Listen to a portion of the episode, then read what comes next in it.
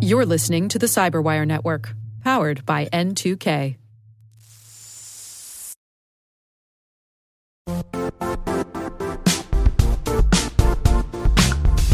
The IT world used to be simpler.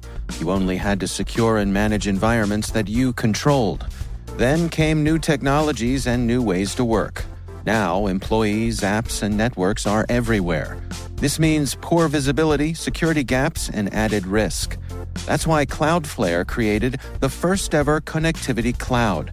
Visit cloudflare.com to protect your business everywhere you do business.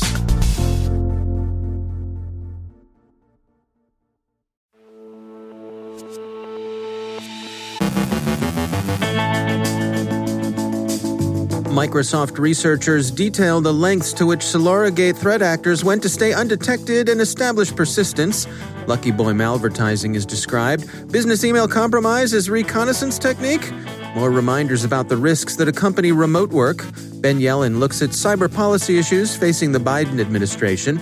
Rick Howard speaks with Frank Duff from MITRE on their attack evaluation program. And good riddance to the Joker's stash. Here's hoping.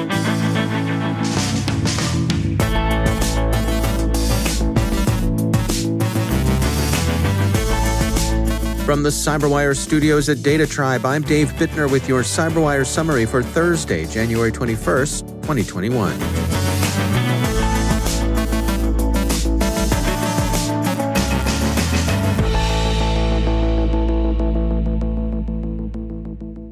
Microsoft yesterday offered more details on how the Solorigate threat actors worked and why their infiltration of their targets was as quietly effective as it proved to be.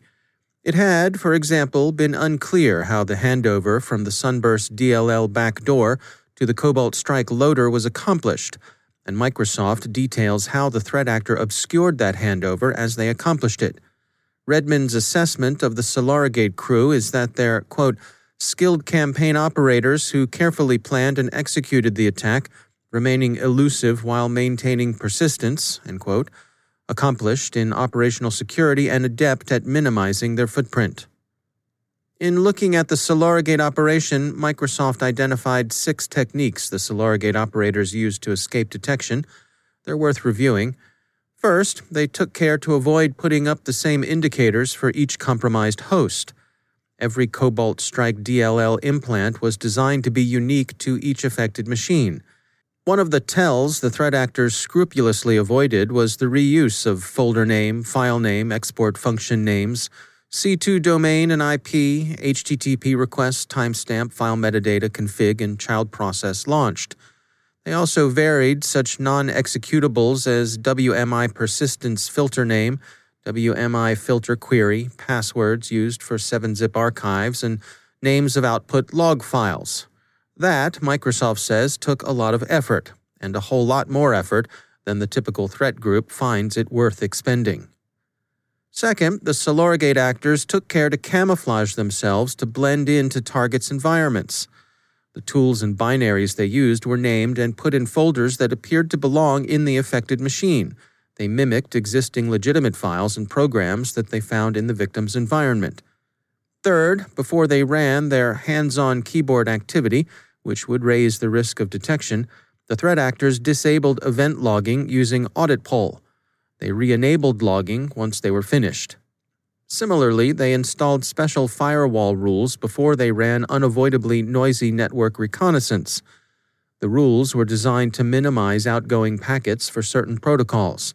Once the reconnaissance was complete, they systematically removed those firewall rules. It's also noteworthy, Microsoft says, that the Solorigate operators executed lateral movement only after careful preparation. They began by enumerating any remote processes and services running on the target host, and they moved laterally across the network only after they disabled security services that might detect them. Finally, Microsoft believes they time stomped the timestamps of various artifacts, altered them, that is, and also used professional wiping procedures and tools with a view to complicate the defender's problem of finding and eliminating the DLL implants from the affected systems. So, whoever they were, and the smart money is still on Russian intelligence services, the Solorigate threat actors showed rare patience, sophistication, and attention to detail far beyond what organized crime normally attempts. Security Week describes research by Media Trust into a cross platform malvertising campaign, Lucky Boy, that's afflicting users of iOS, Android, and Xbox systems. It checks for blockers, test environments, and debuggers before it runs. Once it does execute, Lucky Boy uses a tracking pixel to redirect the victim to malicious sites like phishing pages or bogus software updates. The campaign, which surfaced last week, appears to be in its early testing phases. It's another instance of malware using relatively complicated means of obfuscating itself. It's not as complex as what the SolarGate operators used, but even criminals try to stay undetected. Proofpoint has found a business email compromise campaign that uses Google Forms to bypass keyword based email content filters. The researchers see the campaign as a hybrid combining social engineering with exploitation of the scale and legitimacy of Google services. The messages themselves are relatively primitive, with the poor idiomatic control so often found in criminal communications, but Proofpoint suspects they'll find takers nonetheless. The researchers think that the BEC effort represents an email reconnaissance campaign to enable target selection for undetermined follow on threat activity. The increase in remote work during the pandemic has, of course, greatly increased most organizations' attack surface. Yes, yes, we know this is old news, but bear with us. Or rather, bear with Wandera, whose 2021 cloud security report has some interesting findings on the extent to which the criminal underworld has embraced the opportunities remote work affords. Your remote work, not theirs. Oh, and remote workers could behave better too. Wandera says that accessing what they primly call inappropriate content, and we leave it as an exercise for the listener what counts as inappropriate content, has at least doubled since the onset of the pandemic. Did you know that websites in the adult, gambling, extreme, and illegal content categories are more likely to leak data than nice sites?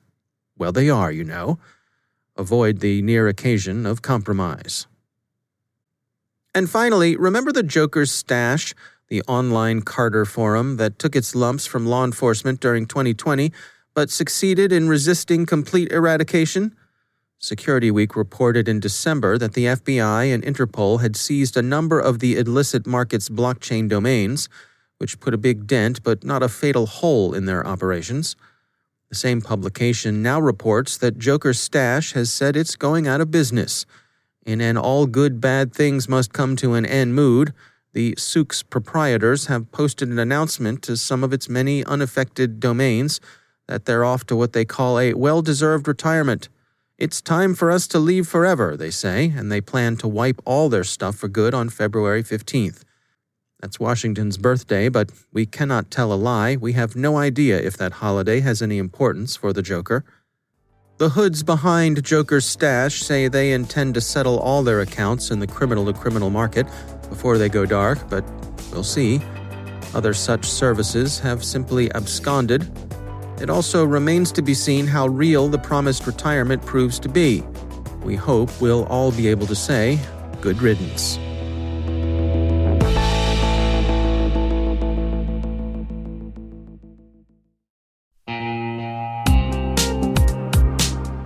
Managing the requirements for modern security programs is increasingly challenging and time consuming. Enter Vanta. Vanta gives you one place to centralize and scale your security program. Quickly assess risk, streamline security reviews, and automate compliance for ISO 27001, SOC 2, and more you can leverage Vanta's market leading trust management platform to unify risk management and secure the trust of your customers. Plus, use Vanta AI to save time when completing security questionnaires. Cyberwire daily listeners can get $1,000 off by going to vanta.com slash cyber. That's V-A-N-T-A dot com slash cyber.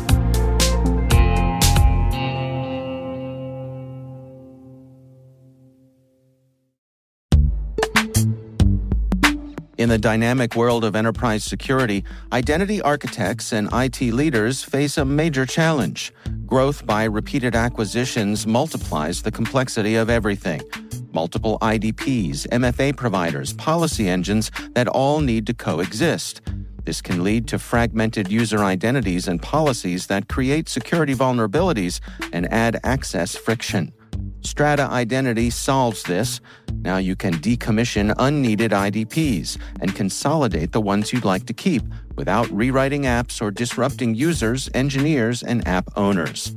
Plus, Strata's modular architecture makes it easy to integrate with any identity provider without manual maintenance and coding. Join the ranks of cybersecurity leaders using identity orchestration Visit strata.io slash cyberwire, share your top identity security priorities, and receive a pair of complimentary AirPods Pro. Offer valid for organizations with over 5,000 employees. Step into a new era of identity management at strata.io slash cyberwire.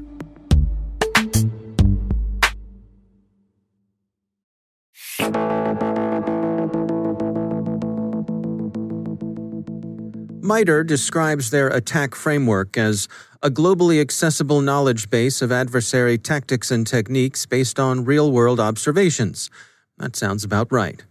To help bridge the gap between that knowledge base and how it may apply to defenders in everyday use, MITRE provides attack evaluations.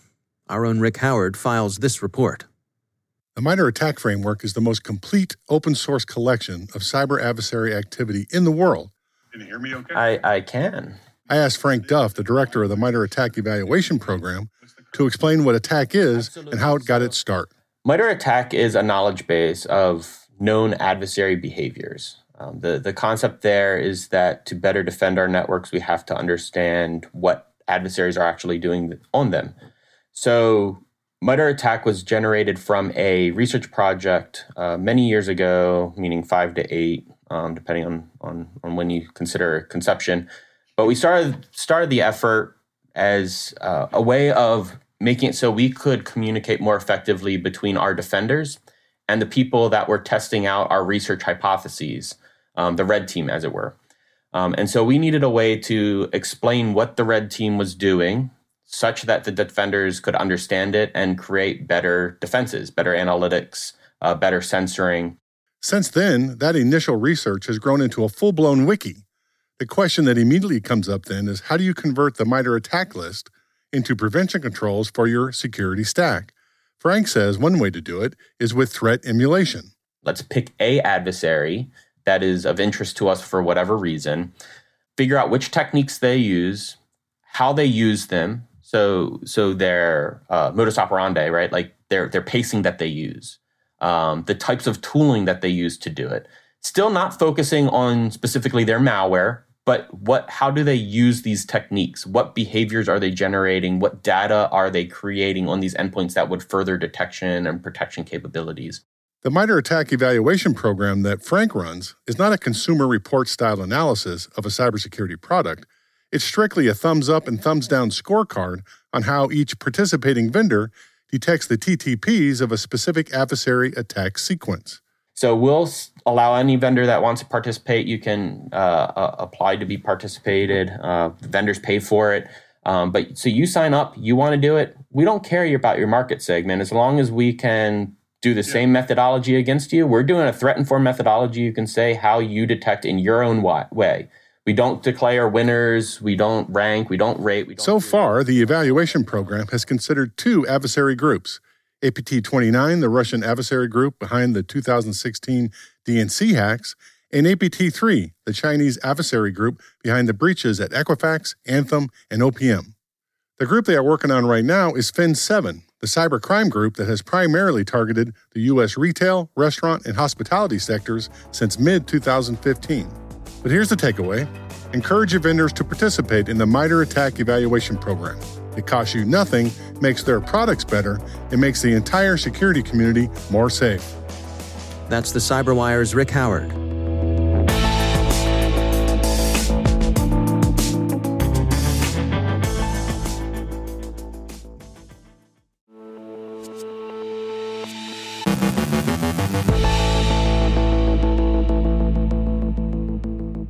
And joining me once again is Ben Yelin. He's from the University of Maryland Center for Health and Homeland Security and also my co host on the Caveat podcast. Hello, Ben. Hello, Dave. Uh, interesting story from the folks over at Cyberscoop. Uh, this is uh, titled The Big Cyber Issues Joe Biden Will Face His First Day in Office. Uh, of course, uh, recently inaugurated uh, President Biden is is hard at work underway with his new administration, uh, but he's got some challenges uh, ahead of us here. What are some of the things that uh, the folks at Cyberscoop have laid out here, Ben? So he certainly has no shortage of, of problems to deal with: uh, civil unrest, uh, the you know continuing pandemic, everything else that's going on in this country, the economy. Uh, but there are a lot of cybersecurity issues that he's going to have to address, and he's going to have to address rather quickly. The first is responding to the SolarWinds mess. We're still in the early stages of understanding this hack and uh, you know the extent to which it's not only infected our government's network and systems but has also seeped into the private sector. President biden vowed to get to the bottom of the hack which i think most public policy ex- experts think was the work of russian operatives uh, who were able to infiltrate these uh, networks at, at federal agencies uh, so that's really going to be his first order of business, getting to the bottom of this attack and then deciding, mm. you know, whether to respond with uh, similar force, so to speak. Whether mm. you know we are going to prioritize offensive cybersecurity operation or cyber operations uh, against our foreign adversaries. Um, if you know President Biden concludes, based on all the information available, that the Russian government and its minions are responsible for this attack, then that really is going to have a big impact on um, you know what the president is going to do in his first year. And there's this quote from uh, the incoming national security advisor Jake Sullivan saying, you know, we're not going to tell you exactly what we're going to do, um, but there will be costs for attacks like this. So whether hmm. that's offensive cyber operations or sanctions or something else, we don't know. But they are yeah. telegraphing they're they're going to do something about that. Mm-hmm, um, mm-hmm. You know, and then the Biden administration is going to have to make a decision on offensive cyber operations in general. Uh, that's something that uh, the Trump administration prioritized. Um, they uh, expressed eagerness to use cyber operations. You know, I, I, think everybody, there's sort of a widespread agreement that we need to invest more in protecting our own networks. But the extent to which, you know, we're going to uh, engage in offensive cyber operations I think is a, a policy question that's still uh, at large. Hmm. Um, and then, you know, just generally trying to curb destructive hacking. Uh, this article mentions, you know, a number of the most prominent hacks and, and how much damage they've done to private sector industries, uh, starting from the alleged North Korean two, 2014 attack of Sony Pictures, um, the Russian NotPetya assault in 2017, you know, this is uh, something that has to be uh, an all hands on deck effort. Uh, it can't be done solely domestically. Part of it has to be done with our international partners. Um, and, you know, that's why uh, the Obama administration had added the cybersecurity coordinator position at the State Department. Mm. So hmm. that they could have a voice in international relations. The Trump administration disbanded that position uh, a couple of years later. So really, there there are a lot of things on the table. You know, I think President Biden would have probably preferred not to be facing, among other emergencies, the impacts of the SolarWinds attack, which I don't think you know we we've really gotten to the bottom of. Um, yeah. But uh, them's the breaks, as they say, and and you yeah. know this might consume the early days of his administration. Yeah, and it really points to uh, how, how, as you say, it's a global situation here, and that um, even uh, working on our relationships with our allies, which have certainly been strained over the past few years, is is going to be a key component of our safety, even in the cyber realm. Absolutely, uh, and these relationships are going to take a while to rebuild.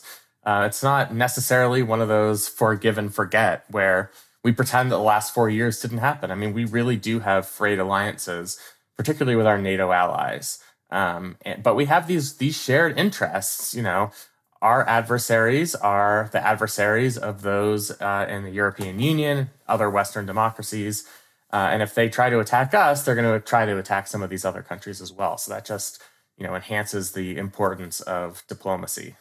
Right, right. Well, of course, all of these issues pale in comparison to the fact that evidently President Biden has a Peloton bike that he The wants Peloton, no. to use. it's all it's all going to come crashing down because uh, the the the, uh, the the president has an IoT connected uh, exercise bike, right? the exercise bike is going to doom all of us. The country is just going to collapse because of that Peloton in the residential area of the White House. Mm-hmm, uh, I will just say for those people who are potentially worried about cybersecurity concerns relating to this IoT device, they'll figure it out. He has access to some of the foremost cybersecurity experts in the country. Right. It's right. it's it's not really going to be a problem. And in response to the New York Times, who say you know they say this cuts against Biden's working class image, a lot of people have Pelotons. And I, I I don't personally, uh, but I know a lot of people who do. And right. I, I I think we're all going to be fine. yeah, this too shall pass. Yep. All right. Well, Ben Yelin, thanks for joining us. Thank you.